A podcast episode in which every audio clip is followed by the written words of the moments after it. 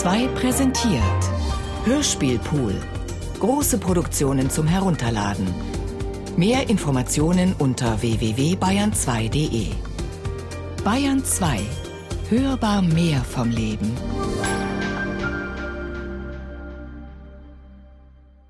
Robert Musil Der Mann ohne Eigenschaften Remix Teil 8 General Sturms Bemühung, Ordnung in den Zivilverstand zu bringen. Ulrich mochte ungefähr eine Stunde fortgeblieben sein. Und als er heimkehrte, wurde ihm gemeldet, dass ein Offizier schon lange auf ihn warte. Er traf oben zu seiner Überraschung General von Stumm an, der ihn in alter Kameradschaftlichkeit begrüßte. Lieber Freund, rief ihm dieser entgegen. Du musst entschuldigen, dass ich dich noch so spät überfalle, aber ich habe vom Dienst nicht früher abkommen können und sitze überdies schon zwei Stunden hier zwischen deiner Büchersammlung, die ordentlich zum Fürchten ist. Er hatte ein Bein unternehmend über das andere geschlagen, was bei seiner Statur ein wenig Mühe machte, streckte den Arm mit der kleinen Hand aus und erklärte, ich pflege meinen Referenten, wenn sie mir einen dringenden Akt bringen, zu sagen, dringend ist nichts auf der Welt außer dem Weg zu einem gewissen Lokus. Aber im Ernst gesprochen ist das, was mich zu dir führt, hervorragend wichtig. Ich habe dir schon gesagt, dass ich das Haus deiner Cousine als eine besondere Gelegenheit für mich betrachte, die wichtigsten Zivilfragen der Welt kennenzulernen. Andererseits sind wir Militärs, auch wenn wir unsere Schwächen haben, lange nicht so dumm, wie man allgemein glaubt. Du wirst mir zugeben, dass wir, wenn wir einmal etwas machen, es gründlich und ordentlich tun. Wenn man unseren militärischen Geist aber genau anschaut, so hervorragend er ist, er schaut aus wie ein Frührapport. Du weißt hoffentlich noch, was ein Frührapport ist. Also nicht wahr, da schreibt der Inspektionsoffizier hinein, so viel Mann sind da und Pferde, so viel Mann und Pferde sind nicht da, sie sind krank oder dergleichen, der Ulan Leitdomischl ist über die Zeit ausgeblieben und so weiter. Aber warum so viel Mann und Pferde da oder krank sind und so weiter, das schreibt er nicht hinein. Und gerade das ist es, was man immer wissen müsste, wenn man mit Herrn vom Zivil zu tun hat.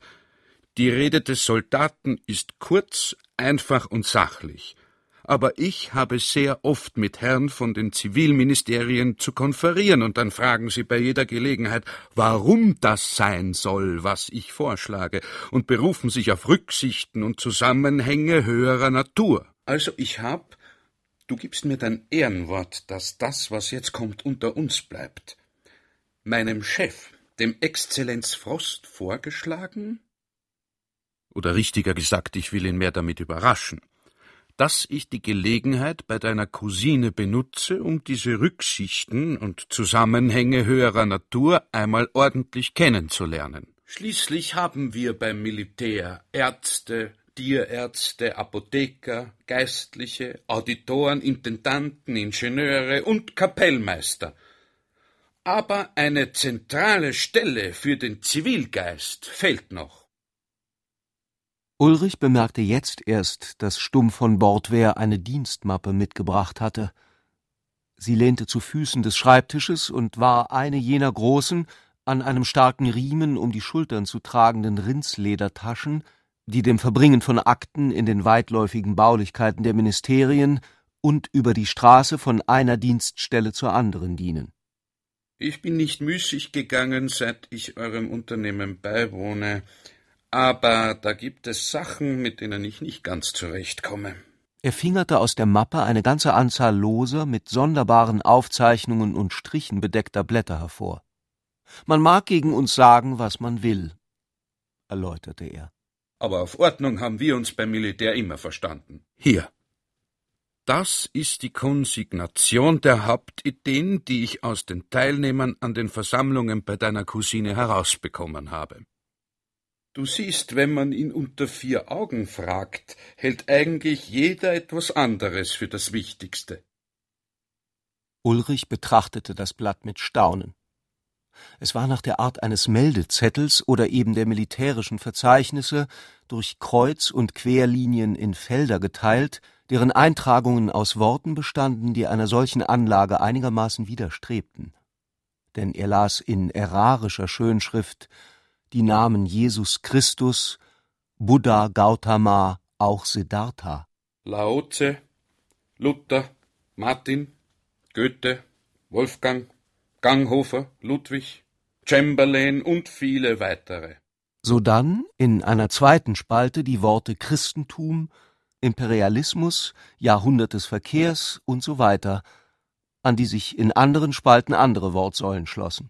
Ich könnte es auch das Grundbuchsblatt der modernen Kultur nennen.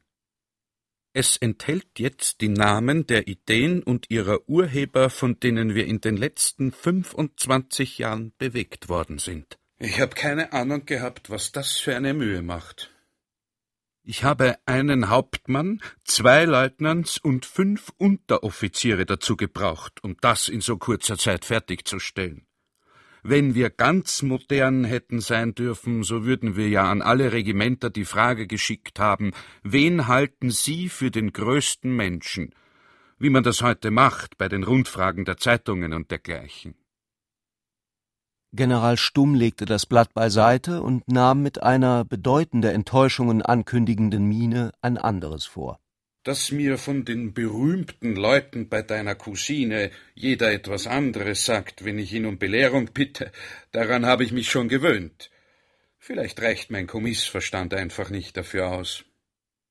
Wovon General Stumms Verstand in solcher Weise geängstigt wurde, war keine Kleinigkeit und hätte eigentlich nicht nur dem Kriegsministerium überlassen bleiben dürfen, obgleich sich zeigen ließe, dass es zum Kriege allerhand beste Beziehungen unterhält.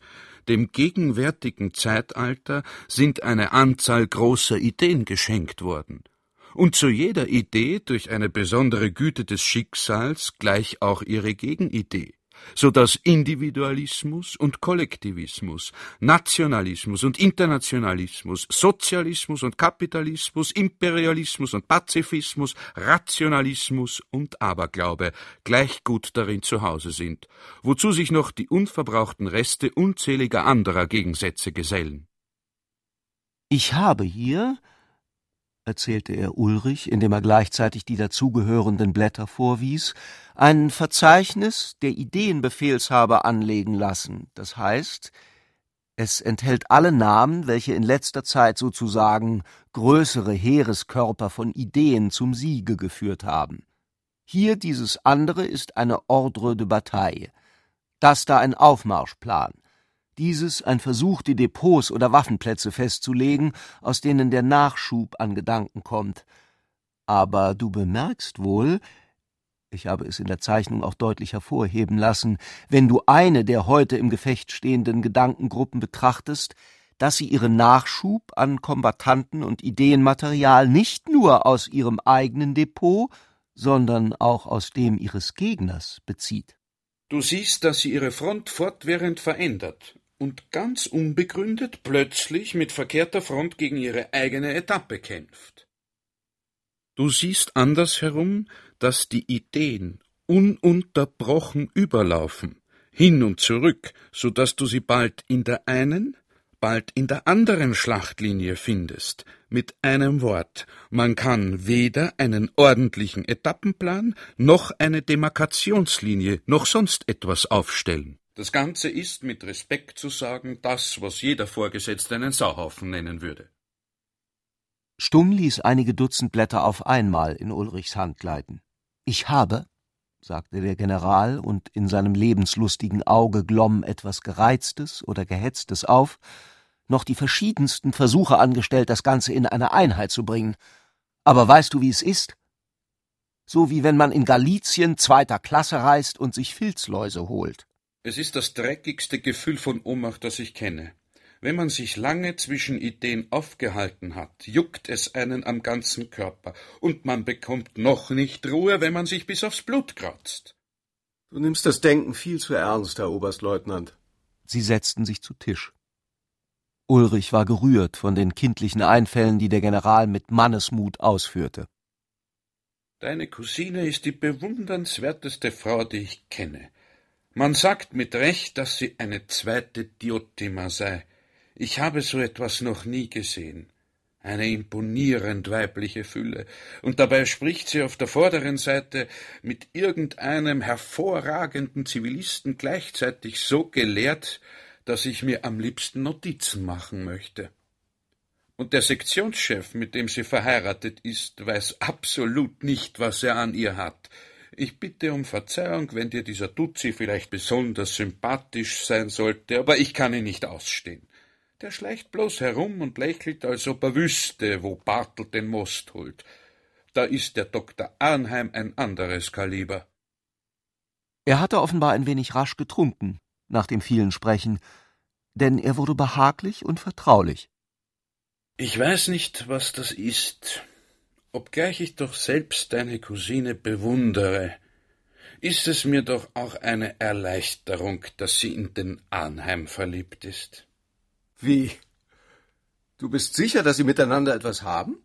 Stumm glotzte ihn mit seinen kurzsichtigen, von der Erregung noch getrübten Augen misstrauisch an und setzte seinen Zwicker auf. Ich habe nicht behauptet, dass er sie gehabt hat. Ich würde aber auch nichts dagegen haben, hol mich der Teufel. Ich bin gewiss kein Buserant, aber wenn ich mir die Zärtlichkeit vorstelle, die Diotima diesem Mann schenken könnte, dann fühle auch ich Zärtlichkeiten für ihn, und umgekehrt ist mir, als ob es meine eigenen Küsse wären, die er Diotima gibt. Er gibt ihr Küsse? Aber das weiß ich doch nicht, ich spioniere ihnen ja nicht nach. Ich denk mir nur so, wenn. Übrigens habe ich schon einmal gesehen, wie er ihre Hand gefangen hat, als sie geglaubt haben, dass niemand zusieht. Nämlich sie hat gesagt, ach, wenn man nur den erlösenden Gedanken fände, und er hat geantwortet, nur ein reiner, ungebrochener Liebesgedanke kann uns die Erlösung bringen. Lieber General, ich kann dir bloß noch einmal sagen, du nimmst das Denken zu ernst. Aber da du Wert darauf legst, kann ich dir ja zu erklären versuchen, wie ein Zivilist denkt. Sie waren an die Zigarren gelangt und er begann. Du bist erstens auf einem falschen Weg, General. Der Geist ist nicht im Zivil zu finden und das Körperliche beim Militär, sondern es verhält sich genau umgekehrt. Denn Geist ist Ordnung. Und wo gibt es mehr Ordnung als beim Militär? Alle Halskragen haben dort eine Höhe von vier Zentimetern. Die Zahl der Knöpfe ist genau festgesetzt. Und selbst in den träumereichsten Nächten stehen die Betten schnurgerade an den Wänden. Wissenschaft ist nur dort möglich, wo sich die Geschehnisse wiederholen oder doch kontrollieren lassen. Und wo gäbe es mehr Wiederholung und Kontrolle als beim Militär? Ein Würfel würde kein Würfel sein, wenn er nicht um neun Uhr so rechteckig wäre wie um sieben. Man muss sich in Stumm von Bordwehr versetzen. Seit der Kadettenschule war ihm alles vorgeschrieben worden, von der Form der Kappe bis zum Heiratskonsens, und er verspürte wenig Neigung, seinen Geist solchen Erklärungen zu öffnen. Ich rede nicht von der Wissenschaft, sondern, wie deine Cousine sagt, von der Seele. Und wenn sie von der Seele spricht, dann möchte ich mich am liebsten nackt ausziehen, so wenig passt das zu einer Uniform. Ich habe vorhin erstens gesagt, und das hast du vergessen. Ich habe erstens gesagt, dass der Geist beim Militär zu Hause ist. Und nun sage ich zweitens, beim Zivil das Körperliche. Aber das ist doch Unsinn. Die körperliche Überlegenheit des Militärs war ein Dogma, genauso wie die Überzeugung, dass der Stand des Offiziers dem Thron am nächsten stehe. Und wenn sich Stumm auch nie für einen Athleten gehalten hatte, so meldete sich in dem Augenblick, wo man daran zu zweifeln schien, doch die Gewissheit, dass ein Zivilbauch bei gleichem Vorhandensein noch um einiges weicher sein müsse als der seine. Nicht mehr oder weniger Unsinn als alles andere, verteidigte sich Ulrich. Es gibt kein Ja, an dem nicht ein Nein hängen würde. Du kannst tun, was du willst, so findest du zwanzig der schönsten Ideen, die dafür, und wenn du willst, zwanzig, die dagegen sind. Man könnte fast schon glauben, es ist wie in der Liebe und im Hass und beim Hunger, wo der Geschmack verschieden sein muss, damit jeder zum Seinen kommt. Ausgezeichnet. Etwas Ähnliches habe ich selbst schon Diotima gesagt. Ich würde dir raten, meinte Ulrich, Diotima den Tipp zu geben, dass Gott ein Zeitalter der Körperkultur heraufzuführen scheint. Denn das Einzige, was den Ideen einigermaßen Halt gibt, ist der Körper, zu dem sie gehören. Der kleine, dicke General zuckte zurück. Ich bin, was Körperkultur betrifft, nicht schöner wie ein geschälter Pfirsich. Und ich muss dir auch sagen, fügte er hinzu, dass ich an Diotima nur auf eine ordentliche Weise denke und auf ebensolche Art vor ihr zu bestehen wünsche. Schade, meinte Ulrich. Deine Absicht wäre eines Napoleon würdig, aber du wirst kein geeignetes Jahrhundert dafür vorfinden. Der General steckte den Spott mit der Würde ein, die ihm der Gedanke verlieh, für die Dame seines Herzens zu leiden, und sagte nach einigem Nachdenken Ich danke dir jedenfalls für deine interessanten Ratschläge. Moosbrugger tanzt. Moosbrugger saß indessen noch immer in einer Untersuchungszelle des Landesgerichts. Sein Verteidiger hatte frischen Wind in die Segel bekommen, und bemühte sich bei den Behörden, die Causa nicht so rasch zum letzten Federstrich kommen zu lassen. Moosbrucker lächelte dazu. Er lächelte aus Langweile. Die Langweile wiegte seine Gedanken. Gewöhnlich löscht sie sie ja aus, aber die seinen wiegte sie. Diesmal. Es war ein Zustand, wie wenn ein Schauspieler in der Garderobe sitzt und auf seinen Auftritt wartet. Wenn Moosbrucker einen großen Säbel gehabt hätte, würde er ihn jetzt genommen und dem Stuhl den Kopf abgeschlagen haben. Er würde dem Tisch den Kopf abgeschlagen haben und dem Fenster, dem Kübel und der Türe. Er würde dann allem, dem er den Kopf abschlug, seinen eigenen aufgesetzt haben. Denn es gab in dieser Zelle nur seinen eigenen Kopf, und das war schön. Er konnte sich ihn vorstellen, wie er auf den Dingen saß, mit dem breiten Schädel, dem Haar, das sich wie ein Fell vom Scheitel in die Stirn zog. Er hatte die Dinge dann gern, wenn der Raum nur größer gewesen wäre und das Essen besser. Natürlich ärgerte er sich jetzt zuweilen über die Anordnungen im Gefängnis, oder es tat ihm etwas weh, aber dann konnte er sich dem Gefängnisarzt vorführen lassen oder den Direktor, und so kam alles doch wieder in eine gewisse Ordnung und Ruhe, wie das Wasser über einer toten Ratte, die hineingefallen ist. Freilich stellte er sich das nicht gerade unter diesem Bild vor, aber einen Eindruck, wie ein großes, spiegelndes Wasser ausgebreitet zu sein, das durch nichts zu stören ist, den hatte er jetzt fast immer, wenn er auch die Worte dafür nicht hatte. Die Worte, die er hatte, waren mhm, so, so, der Tisch war Moosbrucker, der Stuhl war Moosbrucker, das vergitterte Fenster und die verschlossene Tür war er selbst. Er meinte das keineswegs verrückt und ungewöhnlich. Die Gummibänder waren einfach weg. Hinter jedem Ding oder Geschöpf, wenn es einem anderen ganz nahe kommen möchte, ist ein Gummiband, das sich spannt. Sonst könnten ja auch am Ende die Dinge durcheinander hindurchgehen. Und in jeder Bewegung ist ein Gummiband, das einen nie ganz das tun lässt, was man möchte. Diese Gummibänder waren nun mit einem Mal fort. Oder war es bloß das hinderliche Gefühl wie von Gummibändern? Das kann man wohl nicht so genau unterscheiden. Zum Beispiel, Frauen halten ihre Strümpfe mit Gummibändern. Da hat man's, dachte Moosbrucker. Sie tragen wie ein Amulett Gummibänder ums Bein, unter den Kitteln, wie die Ringe, mit denen man die Obstbäume beschmiert, damit die Würmer nicht hinaufsteigen. Aber das sei nur nebenbei erwähnt, damit man nicht glaube, Moosbrucker hätte das Bedürfnis gehabt, zu allem Bruder zu sagen. So war er nun nicht gerade. Er war bloß innen und außen. Er beherrschte jetzt alles und herrschte es an. Er brachte alles in Ordnung, ehe man ihn tötete. Alles in der Zelle war pünktlich, streng und unverrückbar. Das kam ihm manchmal ganz unglaublich vor. In einer merkwürdigen Umkehrung hatte er den Eindruck, diese Ordnung gehe von ihm aus, obwohl er wusste, dass sie ihm auferlegt war. Andere Leute haben solche Erlebnisse, wenn sie im Sommerschatten einer Hecke liegen, die Bienen summen, die Sonne klein und hart durch den milchhellen Himmel zieht. Die Welt dreht sich dann wie ein mechanisches Spielwerk um solche Leute.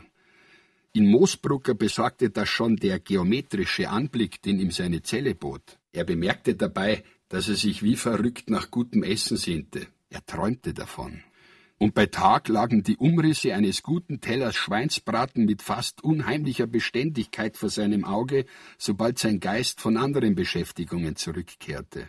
Zwei Teller oder drei? Er dachte es so stark und die Vorstellung gierig vergrößernd, dass ihm augenblicklich voll und übel wurde, Er überfraß sich im Gedanken. Warum folgt so schnell, auf das man essen möchte, dass man schon zu platzen glaubt? Zwischen Essen und Platzen liegen alle Genüsse der Welt. Ach, was für eine Welt. Man könnte an hundert Beispielen nachweisen, wie schmal dieser Raum ist. Nur eines davon. Eine Frau, die man nicht hat, ist so, wie wenn der Mond nachts immer höher steigt und saugt und saugt am Herzen. Wenn man sie aber gehabt hat, möchte man mit dem Stiefel in ihrem Gesicht herumtreten. Warum ist das so? Moosbrucker zuckte die Achseln. Es sind schon Leute wegen ein paar Kreuzern umgebracht worden. Oder für nichts, weil ein anderer es sich gerade so eingebildet hat. Aber er hielt auf sich, er war nicht so einer. Der Vorwurf hatte ihm mit der Zeit Eindruck gemacht. Er würde gerne gewusst haben, warum ihm von Zeit zu Zeit so eng wurde, oder wie man das nennen soll, so dass er sich mit Gewalt Platz schaffen musste, damit ihm das Blut wieder aus dem Kopf rinnen konnte. Er dachte nach. Aber war es nicht mit dem Nachdenken selbst gerade so?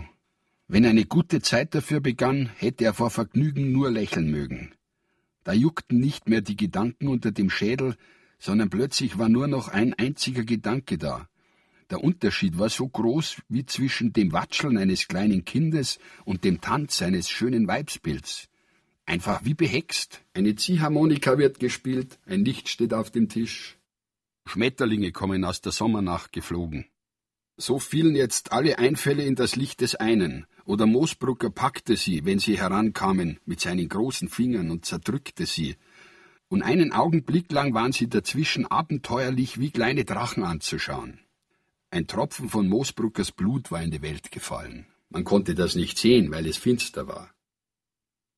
Er fühlte, was im Unsichtbaren vor sich ging. Wirres richtete sich dort draußen gleich, Krauses wurde glatt. Ein lauter Tanz löste das unerträgliche Surren ab, mit dem ihn die Welt sonst oft quälte. Alles, was geschah, war jetzt schön. So wie ein hässliches Mädel schön wird, wenn es nicht mehr allein dasteht, sondern von andern an der Hand gefasst wird, von einem Reigen mitgedreht wird und das Gesicht eine Treppe hinaufgerichtet hat, von der schon andere herunterblicken. Das war sonderbar, und wenn Moosbrucker die Augen öffnete und sich die Leute ansah, die in einem solchen Augenblick, wo ihm alles tanzend gehorchte, gerade in seiner Nähe waren, so kamen auch sie ihm schön vor. Dann waren sie nicht gegen ihn verschworen, bildeten keine Mauer, und es zeigte sich, dass es nur die Anstrengung war, ihn übertrumpfen zu wollen, was das Gesicht von Menschen und Dingen wie eine Last verzerrte. Und dann tanzte Moosbrucker vor ihnen. Tanzte würdig, unsichtbar, er, der im Leben mit niemand tanzte, von einer Musik bewegt, die immer mehr zu Einkehr und Schlaf wurde, zum Schoß der Gottesmutter und schließlich zur Ruhe Gottes selbst, zu einem wunderbar unglaubwürdigen und tödlich gelösten Zustand, tanzte tagelang, ohne dass es jemand sah, bis alles außen aus ihm heraus war, steif und fein wie ein Spinngewebe, das der Frost unbrauchbar gemacht hat, an den Dingen hing. Wenn man das nicht mitgemacht hat, wie will man dann über das andere urteilen? Nach den leichten Tagen und Wochen, wo Moosbrucker fast aus seiner Haut schlüpfen konnte, kamen immer wieder die langen Zeiten der Einkerkerung. Die Staatskerker waren nichts dagegen. Wenn er dann denken wollte, zog sich alles bitter leer in ihm zusammen. Die Arbeiterheime und Volksbildungsvereine, wo man ihm sagen wollte, wie er denken solle, hasste er der sich noch erinnerte, wie die Gedanken große Stelzschritte in ihm machen konnten. Auf Bleisohlen schleppte er sich dann durch die Welt, in der Hoffnung, einen Ort zu finden, wo es wieder anders werden sollte. Er hatte genug davon.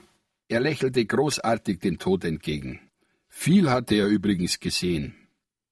Bayern und Österreich bis in die Türkei hinunter. Und viel war geschehen, was er in den Zeitungen gelesen hatte, solange er lebte. Es war eine bewegte Zeit im Ganzen, und im Geheimen war er eigentlich recht stolz darin gelebt zu haben. Wenn man es so bedachte, im Einzelnen war es ja eine verworrene und öde Angelegenheit, aber schließlich lief sein Weg mittendurch, und hinterdrein konnte man ihn ganz deutlich sehen, von der Geburt bis zum Tode. Moosbrucker hatte keineswegs das Gefühl, dass man ihn hinrichten werde, er richtete sich selbst, mit Hilfe der anderen Leute hin. So sah er das, was kommen musste. Und alles war doch irgendwie zusammengefasst zu einem Ganzen. die Landstraßen, die Städte, die Gendarmen und die Vögel, die Toten und sein Tod. Er selbst verstand es nicht ganz und die anderen noch weniger, wenn sie auch mehr darüber reden konnten.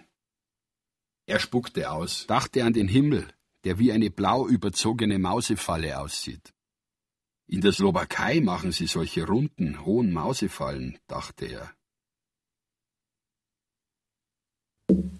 Spekulation in Geist à la Bess und à la Os. Die Zusammenkünfte nahmen bei Tutsis jetzt ihren regelmäßigen und gedrängten Fortgang. Sektionschef Tutsi sprach auf dem Konzil den Vetter an. Sie denken gerne schlecht von allem, bemerkte er lächelnd, und meine Frau tut wohl nicht Unrecht bei aller verwandtschaftlichen Sympathie, ihre Mithilfe etwas zu fürchten, wenn ich so sagen darf, neigen ihre Gedanken über den Mitmenschen zur Spekulation aller Bess. Das ist ein ausgezeichneter Ausdruck, gab Ulrich erfreut zurück, wenn ich mich auch bescheiden muss, ihm nicht zu genügen.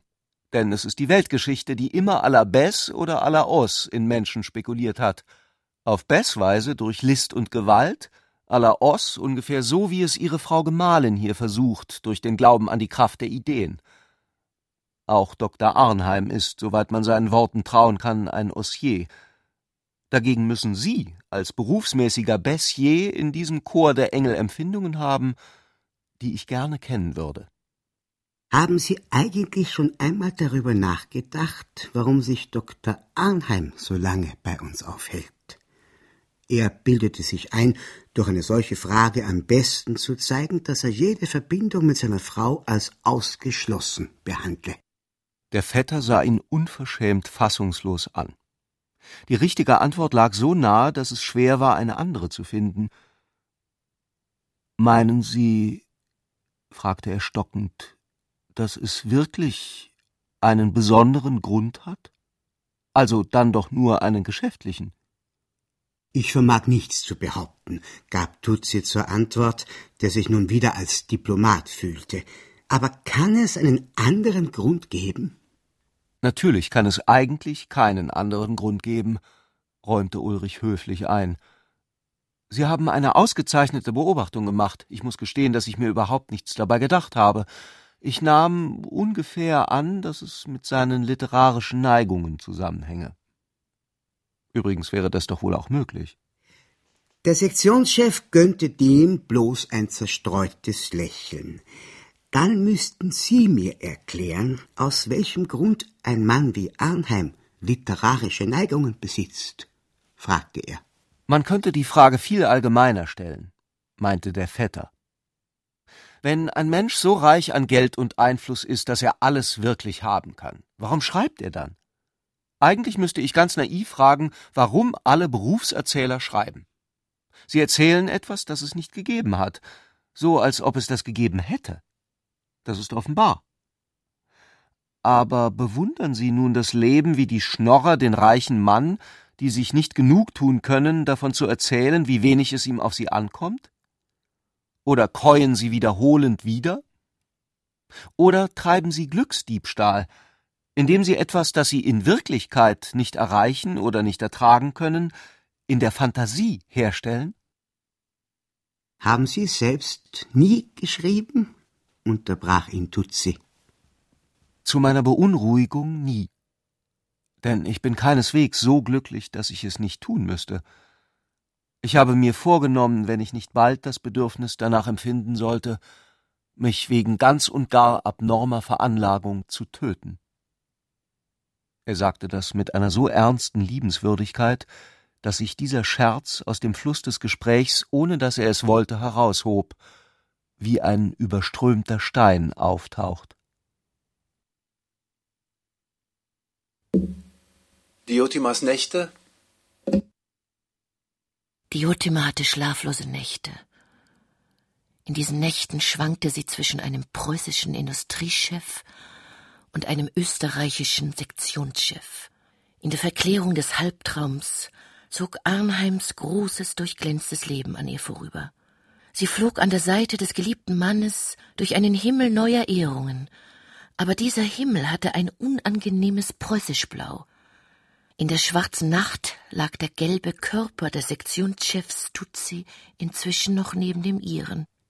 Ich darf nicht ungerecht sein, sprach Diotima zu sich. Der Amts- und Berufsmensch ist wohl nicht mehr wach und weit und empfangend, aber in seiner Jugend hätte er vielleicht doch die Möglichkeit dazu gehabt. Sie erinnerte sich an Stunden aus der Bräutigamszeit, obgleich Sektionschef Tutsi schon damals kein Jüngling mehr gewesen war. Er hat durch Fleiß und Pflichttreue seine Stellung und Persönlichkeit errungen, dachte sie gutmütig. Es kam ihr vor, dass sie niemals den Mut finden werde, Sektionschef Tutsi in den Skandal einer Scheidung zu verwickeln, der ihn mit seinem Amt verflochten, wie er war, aufs tiefste erschüttern musste. Dann lieber Ehebruch, sagte sie sich plötzlich. Sektionschef Tutsi atmete ahnungslos ruhig und eingewiegt von dem Gedanken, dass während seiner verdienten Geistesabwesenheit von acht Stunden in Europa nichts von Wichtigkeit vor sich gehen könne. Dieser Frieden verfehlte nicht, auch auf Diotima Eindruck zu machen, und nicht nur einmal erwog sie dann den Gedanken Entsagung, Abschied von Arnheim, große edle Worte des Leids, himmelstürmender Verzicht, Beethovensches Scheiden. Wie eine samtene Vision spürte sie ihre Liebe in das unendliche Dunkel übergehen, das über die Sterne hinausreicht, untrennbar von ihr, untrennbar von Paul Arnheim, durch keine Pläne und Absichten zu berühren. Sie fand kaum noch Zeit, nach dem Glas Zuckerwasser zu greifen, das sie zur Bekämpfung ihrer Schlaflosigkeit auf dem Nachttischlein stehen hatte, aber immer erst in diesem letzten Augenblick benutzte, weil sie es in denen der Aufregung vergaß. Der leise Laut des Trinkens perlte wie das Flüstern von Liebenden hinter einer Wand neben dem Schlaf ihres Gatten, der nichts davon hörte. Dann legte sich Diotima andächtig in die Polster zurück und versank in das Schweigen des Seins.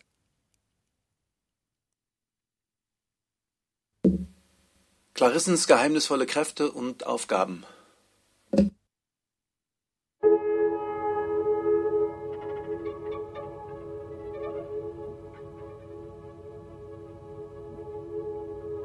Clarisse im Zimmer.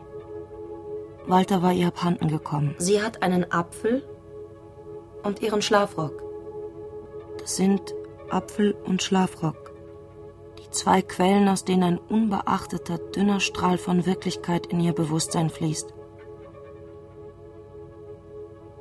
Warum erschien ihr Moosbrugger musikalisch? Sie wusste es nicht. Vielleicht sind alle Mörder musikalisch? Sie weiß, dass sie einen Brief an seine Erlaucht Graf Leinsdorf geschrieben hat wegen dieser Frage. Sie erinnert sich auch ungefähr an den Inhalt, doch hat sie keinen Zugang dazu. Aber der Mann ohne Eigenschaften war unmusikalisch? Da ihr keine rechte Antwort einfiel, ließ sie diesen Gedanken stehen und ging weiter. Nach einer Weile fiel ihr jedoch ein, Ulrich ist der Mann ohne Eigenschaften. Ein Mann ohne Eigenschaften kann natürlich auch nicht musikalisch sein. Er kann aber auch nicht unmusikalisch sein. Sie ging weiter. Er hatte von ihr gesagt, du bist Mädchen und heldenhaft. Sie wiederholte Mädchen und heldenhaft. Die Wärme stieg ihr in die Wangen. Es erwuchs daraus eine Pflicht, die ihr nicht klar wurde. Ihre Gedanken drängten in zwei Richtungen, wie bei einem Handgemenge. Sie fühlte sich angezogen und abgestoßen, wusste aber nicht wohin und wovon. Schließlich lockte sie eine leise Zärtlichkeit, die davon sie wusste nicht wie, übrig geblieben war, Walter suchen zu gehen. Sie stand auf und legte den Apfel weg. Es tat ihr leid, dass sie Walter mal quälte. Sie war erst fünfzehn Jahre alt gewesen, da hatte sie schon bemerkt, dass sie ihn zu quälen vermochte. Sie wusste, dass er sich vor ihr fürchtete, sie fand das sehr schön. Er fürchtete, dass sie verrückt werden könnte. Er hatte es sich einmal entschlüpfen lassen, schnell wieder verredet. Sie aber wusste seither, dass er daran dachte. Sie fand das sehr schön. Nietzsche sagt, gibt es einen Pessimismus der Stärke, eine intellektuelle Vorneigung für das Harte, Schauerliche, Böse, eine Tiefe des widermoralischen Hangs, das Verlangen nach dem Furchtbaren als dem würdigen Feind? Solche Worte bereiteten ihr, wenn sie sie dachte, eine sinnliche Erregung im Mund, die so sanft und stark wie Milch war, sie konnte kaum schlucken. Sie dachte an das Kind, das Walter von ihr wollte. Es ging jetzt etwas in ihrem Körper vor. Die Brüste füllten sich. Durch die Adern an Armen und Beinen rollte ein dickerer Blutstrom. Ein unbestimmtes Drängen gegen Blase und Darm. Ihr schmaler Körper wurde nach innen tief, empfindlich, lebendig, fremd, eins nach dem andern.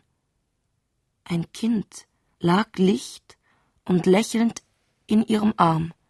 Von ihren Schultern strahlte das Goldkleid der Gottesmutter zu Boden, und die Gemeinde sang. Es war außer ihr. Der Herr war der Welt geboren. Aber kaum war das vor sich gegangen, so schnellte ihr Körper über dem klaffenden Bild wieder zusammen, wie Holz einen Keil aus sich herausschleudert. Sie war schlank, bei sich, ekelte sich, fühlte eine grausame Heiterkeit. So einfach wollte sie es Walter nicht machen. Clarisse lächelte. Es war ihr Lächeln, das so schmal züngelte wie ein Feuer, das mit einem großen Stein zugedeckt ist.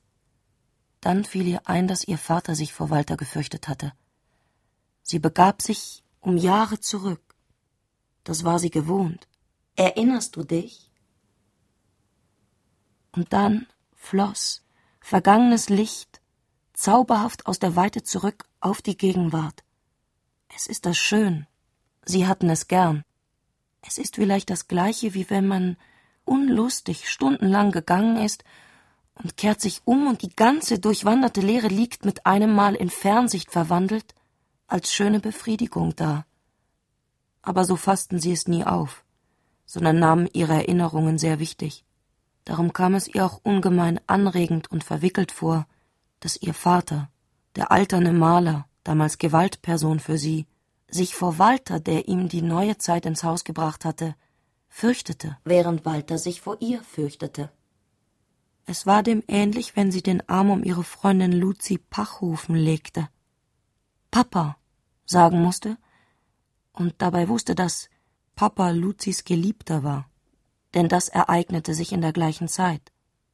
Clarisse schoss nun wieder die Hitze in die Wangen. Dann suchte sie mit den Fingerspitzen durch ihr Kleid fühlend das samtschwarze Muttermal, mit dem es eine so sonderbare Bewandtnis hatte. In der Gegend der Leistenbeuge, halb versteckt im Schenkelschluss und am Rande der Haare, die dort ein wenig unregelmäßig auswichen, lag es. Sie ließ ihre Hand darauf ruhen, wehrte jeden Gedanken ab und lauerte auf die Veränderung, die vor sich gehen sollte. Sofort spürte sie diese. Es war nicht das weiche Strömen der Wollust. Ihr Arm wurde steif, starr wie ein Männerarm. Sie hatte den Eindruck, wenn sie ihn einmal richtig heben würde, könnte sie alles mit ihm niederschmettern. Sie nannte diese Stelle an ihrem Leib das Auge des Teufels. An dieser Stelle war ihr Vater umgekehrt. Das Auge des Teufels hatte einen Blick, der durch die Kleider drang. Dieser Blick fasste die Männer ins Auge, zog sie gebannt an. Wer hat je daran gedacht, dass man mit dem Auge wirklich etwas fassen könne? Aber sie war der erste Mensch, der dieses Wort in der Hand hielt wie einen Stein, den man auf ein Ziel schleudern kann. Es war ein Teil der schmetternden Kraft ihres Arms. Und über all dem hatte sie das Winseln, worüber sie nachdenken wollte, vergessen und dachte an ihre jüngere Schwester Marion. Mit vier Jahren hatte man Marion nachts die Hände festbinden müssen, weil sie sonst ahnungslos aus bloßer Freude am Angenehmen unter die Decke gingen wie zwei junge Beeren in einen Honigbaum. Und später hatte sie, Clarisse, einmal Walter von Marion wegreißen müssen. Die Sinnlichkeit ging in ihrer Familie um wie der Wein unter Weinbauern. Es war ein Schicksal. Sie trug schwere Last. Aber trotzdem gingen ihre Gedanken nun in der Vergangenheit spazieren. Die Spannung im Arm löste sich zu einem natürlichen Zustand auf, und ihre Hand blieb vergessen im Schoß liegen. Sie sagte damals noch Sie zu Walter. Sie verdankte ihm eigentlich sehr viel. Sie lebten gerade alle in einem Sommerquartier, ein großer Kreis. Mehrere Familien aus der Bekanntschaft hatten Villen an einem See gemietet, alle Schlafzimmer waren doppelt besetzt mit Freunden und Freundinnen, die man eingeladen hatte. Clarisse schlief mit Marion und um elf Uhr kam manchmal Dr. Meingast auf einer heimlichen Mondscheinrunde zu ihnen ins Zimmer, um zu plaudern. Der jetzt in der Schweiz ein berühmter Mann war und damals den Vergnügungsmeister und Abgott aller Mütter abgab. Wie alt war sie damals? Fünfzehn? Oder sechzehn? Oder zwischen vierzehn und fünfzehn, als sein Schüler Georg Gröschel mitkam, der nur um weniges älter war als Marion und Clarisse? Und Dr. Meingast war an jedem Abend zerstreut, hielt bloß eine kurze Rede über Mondstrahlen, empfindungslos schlafende Eltern und neue Menschen, verschwand plötzlich und schien nur gekommen zu sein, um den stämmigen kleinen Georg, der sein Bewunderer war, bei den Mädchen zurückzulassen. Georg sagte nun nichts, fühlte sich wahrscheinlich eingeschüchtert, und die beiden Mädchen, die bis dahin mein Gast geantwortet hatten, schwiegen auch. Aber dann biss wohl Georg im Dunkel die Zähne zusammen und trat an Marions Bett. Marion gab keinen Laut von sich, so als wäre sie nicht im Zimmer. Das dauerte sehr lange. Schließlich aber löste sich, während Marion sich so wenig wie vorher regte, Georg wie ein Mörder aus dem Schatten los, wurde in der mondhellen Zimmermitte einen Augenblick lang an Schulter und Seite bleich sichtbar und kam zu Clarisse, die sich rasch niedergelegt und die Decke bis ans Kinn gezogen hatte. Sie wusste, nun würde sich das Heimliche wiederholen. Sie vermochte nichts zu sagen und ließ alles mit sich geschehen. Nachdem Georg sie losgelassen hatte, verschwand er ohne Abschied, und keine der beiden Schwestern wusste sicher, ob der anderen das gleiche widerfahren war wie ihr selbst. Sie hätten einander ebenso wenig zu Hilfe gerufen wie zur Teilnahme eingeladen, und es vergingen Jahre, ehe sie das erste Wort über den Vorfall wechselten. Clarisse hatte wieder ihren Apfel gefunden, benagte ihn und zerkaute kleine Stückchen. Georg hatte sich nie verraten oder zu dem Geschehenen bekannt. Außer dass er vielleicht in der allerersten Zeit hier und da steinern bedeutungsvolle Augen machte. Er war heute ein aussichtsvoller und eleganter Regierungsjurist, und Marion war verheiratet. Mit Dr. Meingast aber war mehr vor sich gegangen. Er hatte den Zyniker abgelegt, als er ins Ausland ging, wurde, was man außerhalb der Universitäten einen berühmten Philosophen nennt, hielt beständig eine Schar von Schülern und Schülerinnen um sich versammelt und hatte Walter und Clarisse vor kurzem einen Brief geschrieben, worin er ankündigte, dass er demnächst die Heimat besuchen wolle, um dort eine Weile ungestört von seinen Anhängern arbeiten zu können. Er hatte auch angefragt, ob sie ihn bei sich aufzunehmen vermöchten, da er gehört habe, dass sie an der Grenze von Natur und Großstadt lebten. Und vielleicht war das überhaupt der Ursprung aller Wege, die Clarissens Gedanken an diesem Tage gingen. Oh Gott, war jene Zeit sonderbar, dachte sie.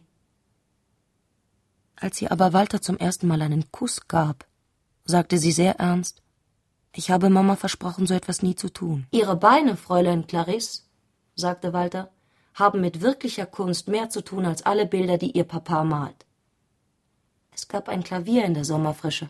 Sie spielten vierhändig. Clarisse lernte von ihm. Sie wollte über ihre Freundin und ihre Familie hinauskommen. Niemand begriff, wie man an schönen Sommertagen Klavier spielen könne, statt zu rudern oder ins Bad zu kommen. Sie aber hatte ihre Hoffnung an Walter geknüpft. Sie hatte sich sofort und schon damals vorgenommen, sein Weib zu werden, ihn zu heiraten, und wenn er sie wegen eines Spielfehlers anherrschte, so kochte alles in ihr. Doch die Lust überwog, und Walter herrschte sie wirklich manchmal an denn der Geist kennt keine Zugeständnisse, aber nur am Klavier.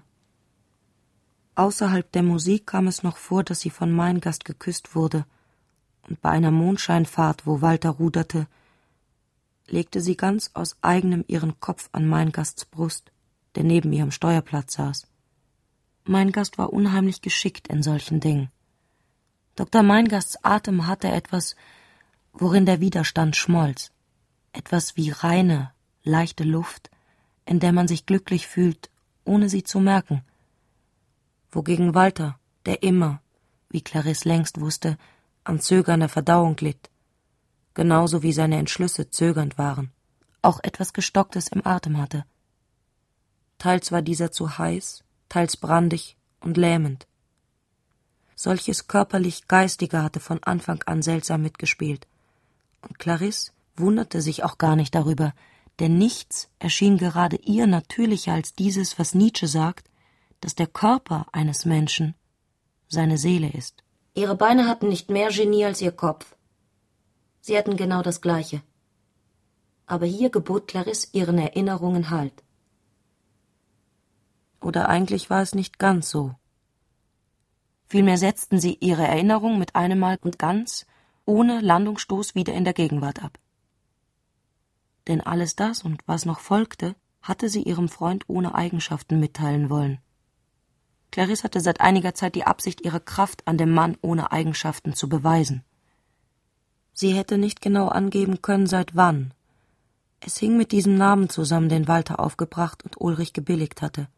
Vorher, das musste sie sagen, in den früheren Jahren hatte sie ihm nie ernste Beachtung geschenkt, wenn sie auch ganz gute Freunde waren.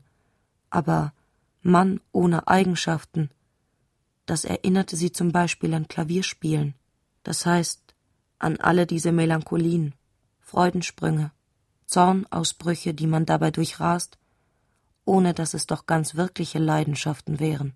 Damit fühlte sie sich verwandt. Von da ging es ganz ohne Umwege zu der Behauptung, dass man sich alles zu tun weigern müsse, was nicht mit ganzer Seele geschieht.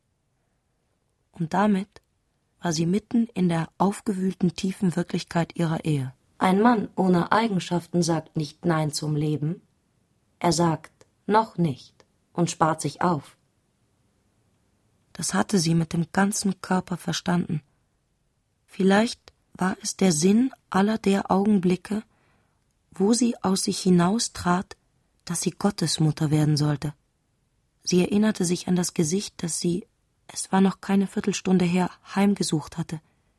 Vielleicht kann jede Mutter Gottesmutter werden, dachte sie, wenn sie nicht gewähren lässt, nicht lügt noch wirkt, sondern das, was zutiefst in ihr ist, als Kind außer sich bringt. Vorausgesetzt, dass sie für sich selbst nichts erreicht fügte sie traurig hinzu. Der Gedanke bereitete ihr keineswegs reine Annehmlichkeit, sondern erfüllte sie mit der zwischen Qual und Seligkeit geteilten Empfindung, für etwas geopfert zu werden. War jedoch ihre Vision so gewesen, wie wenn in den Zweigen eines Baumes zwischen Blättern, die mit einem Mal wie Kerzen flackern, ein Bild hervorträte, während gleich nachher das Holz wieder zusammenschlug so blieb jetzt ihre Stimmung andauernd verändert. Ein Zufall schenkte ihr im nächsten Augenblick die für jeden anderen Menschen bedeutungslose Entdeckung, dass das Wort Mutter in dem Wort Muttermal enthalten sei. Für sie bedeutete das so viel, als ob ihr Schicksal plötzlich in den Sternen geschrieben stünde. Der wundervolle Gedanke, dass die Frau den Mann sowohl als Mutter wie als Geliebte in sich aufnehmen müsse, machte sie weich und aufgeregt. Sie wusste nicht, wie er dahergekommen sei, aber er schmolz ihre Widerstände und gab ihr doch Macht. Aber sie traute dem Mann ohne Eigenschaften noch keineswegs. Er meinte vieles nicht so, wie er es sagte. Wenn er behauptete, dass man seine Gedanken nicht ausführen könne oder dass er nichts ganz ernst nehme, so war das nur ein Versteck. Das verstand sie deutlich. Sie hatten einander ausgewittert und erkannten sich an Zeichen während Walter meinte, Clarisse sei zuweilen verrückt. Und doch war in Ulrich etwas bitterböses, teuflisch dem Schlendergang der Welt anhängendes. Man musste ihn lösen. Sie musste ihn holen. Sie hatte zu Walter gesagt, töte ihn. Es hatte nicht viel bedeutet. Sie hätte nicht recht gewusst, was sie damit meinte. Aber es hieß so viel wie es müsse etwas getan werden, um ihn aus sich herauszureißen, und man dürfe vor nichts Halt machen. Sie musste mit ihm ringen. Sie lachte. Sie rieb ihre Nase. Sie ging im Dunkel hin und her. Es musste mit der Parallelaktion etwas geschehen. Was? Wusste sie nicht. General Stumm dringt in die Staatsbibliothek ein und sammelt Erfahrungen über Bibliothekare, Bibliotheksdiener und geistige Ordnung. Du erinnerst dich, dass ich mir in den Kopf gesetzt habe, den erlösenden Gedanken, den Diotima sucht, ihr zu Füßen zu legen, Es gibt, wie sich zeigt, sehr viele bedeutende Gedanken, aber einer muss schließlich der bedeutendste sein. Das ist doch nur logisch. Er trug eine Hornbrille, die er jetzt statt des Kneifers aus der Tasche zog und auf die Nase setzte, wenn er eine Person oder eine Sache scharf ins Auge fassen wollte. Eine der wichtigsten Bedingungen der Feldherrnkunst ist es, sich über die Stärke des Gegners Klarheit zu verschaffen.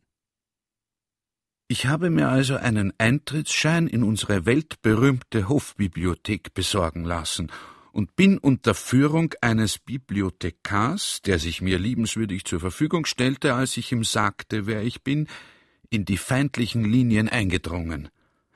Wir sind den kolossalen Bücherschatz abgeschritten, und ich kann sagen, es hat mich weiter nicht erschüttert. Diese Büchereien sind nicht schlimmer als eine Garnisonsparade. Aber was glaubst du, antwortet mir der Bibliothekar, wie unser Spaziergang kein Ende nimmt und ich ihn frage, wie viel Bände denn eigentlich diese verrückte Bibliothek enthält? Dreieinhalb Millionen Bände, antwortet er. In diesem Augenblick sind mir die Beine auf der Stelle stecken geblieben, und die Welt ist mir wie ein einziger Schwindel vorgekommen. Ich versichere dir noch jetzt, wo ich mich beruhigt habe, da stimmt etwas ganz grundlegend nicht. Du kannst sagen, man braucht nicht alle Bücher zu lesen. Ich werde dir darauf erwidern, man braucht auch im Krieg nicht jeden einzelnen Soldaten zu töten. Und doch ist jeder notwendig. Du wirst mir sagen, auch jedes Buch ist notwendig. Aber siehst du, da stimmt schon etwas nicht, denn das ist nicht wahr. Ich habe den Bibliothekar gefragt. Ach, habe ich ganz harmlos zu sagen angefangen. Ach, ich hab mich zu unterrichten vergessen, wie Sie es eigentlich beginnen, in diesem unendlichen Bücherschatz immer das richtige Buch zu finden.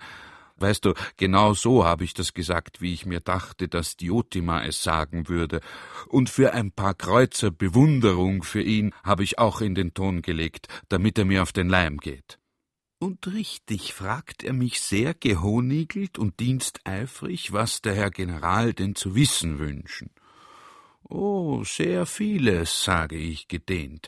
Zum Beispiel eine Zusammenstellung aller großen Menschheitsgedanken. Ob es das gibt, frage ich ihn listig. Du erinnerst dich ja, was ich auf dem Gebiet schon hab arbeiten lassen. Da wird er geradezu unheimlich höflich und bietet mir an, mich ins Katalogzimmer zu führen und dort allein zu lassen, obgleich das eigentlich verboten ist, weil es nur von den Bibliothekaren benützt werden darf. Er fährt wie ein Affe eine Leiter hinauf, und auf einen Band los, förmlich von unten gezielt, gerade auf diesen einen, holt ihn mir herunter, sagt Herr General, hier habe ich für Sie eine Bibliographie der Bibliographien. Du weißt, was das ist? Also das alphabetische Verzeichnis der alphabetischen Verzeichnisse der Titel jener Bücher und Arbeiten, die sich in den letzten fünf Jahren mit den Fortschritten der ethischen Fragen ausschließlich der Moraltheologie und der schönen Literatur beschäftigt haben, oder so ähnlich erklärt er es mir und will verschwinden aber ich packe ihn noch rechtzeitig an seinem Jackett und halte mich an ihm fest. Herr Bibliothekar, rufe ich aus, Sie dürfen mich nicht verlassen, ohne mir das Geheimnis verraten zu haben, wie Sie sich in diesem Tollhaus von Büchern selbst zurechtfinden. Wie ich ihn nicht gleich loslasse, richtet er sich plötzlich auf. Er ist förmlich aus seinen schwankenden Hosen herausgewachsen und sagt mit einer Stimme, die jedes Wort bedeutungsvoll gedehnt hat, als ob er jetzt das Geheimnis dieser Wände aussprechen müsste. Herr General, sagt er, Sie wollen wissen, wieso ich jedes Buch kenne? Das kann ich Ihnen nun allerdings sagen, weil ich keines lese. Wer sich auf den Inhalt einlässt, ist als Bibliothekar verloren hat er mich belehrt. Er wird niemals einen Überblick gewinnen. Ich frage ihn atemlos. Sie lesen also niemals eines von den Büchern? Nie, mit Ausnahme der Kataloge. Ich muss dir gestehen, wie er mich danach allein gelassen hat, hat es nur zweierlei gegeben, was ich gern getan hätte. Entweder in Tränen ausbrechen oder mir eine Zigarette anzünden aber beides war mir an diesem Ort nicht gestattet. Und was glaubst du, ist geschehen? fuhr der General vergnügt fort. Wie ich so verdutzt dastehe, nähert sich mir ein alter Diener, der uns wahrscheinlich schon beobachtet hatte, und er schlurft ein paar Mal höflich um mich herum und bleibt dann auch stehen, schaut mich an und fängt mit einer Stimme zu sprechen an, die entweder vom Bücherstaub oder vom Trinkgeldgeschmack ganz mild war. Was brauchen der Herr General? fragt er mich. Ich wäre ab, aber der Alte fährt fort. Es kommen oft Herren von der Kriegsschule zu uns. Der Herr General brauchen mir nur zu sagen, für welches Thema Herr General augenblicklich Interesse haben. Julius Caesar, Prinz Eugen, Graf Daun. Oder soll es etwas Modernes sein? Wehrgesetz, Budgetverhandlungen? Na, sag ich ihm, mein Lieber, was ich zu lesen suche, das kann ich Ihnen nicht ganz so einfach auseinandersetzen. Und was glaubst du, antwortet er mir? Er schaut mich bescheiden an, nickt und sagt, ich bitte gehorsamst, Herr General, das kommt natürlich vor. Erst unlängst hat eine Dame mit mir gesprochen, die genau das Gleiche gesagt hat. Vielleicht kennen Sie, Herr General, es ist die Frau Gemahlin vom Herrn Sektionschef Tutzi aus dem Ministerium des Äußern. Also was sagst du? Ich denke, mich trifft der Schlag. Und wie der Alte das merkt, bringt er mir richtig alle Bücher herbei, die sich Diotima dort reservieren lässt. Und wenn ich jetzt in die Bibliothek komme, ist das geradezu wie eine heimliche geistige Hochzeit und hier und da mache ich vorsichtig mit dem Blei an den Rand einer Seite ein Zeichen oder ein Wort und weiß, dass sie es am nächsten Tag finden wird, ohne eine Ahnung zu haben, wer da in ihrem Kopf drinnen ist, wenn sie darüber nachdenkt, was das heißen soll. Der General machte eine selige Pause.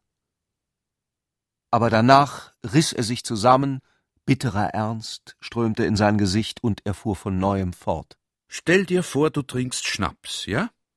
Gut in gewissen Lagen. Aber du trinkst noch und noch und noch Schnaps.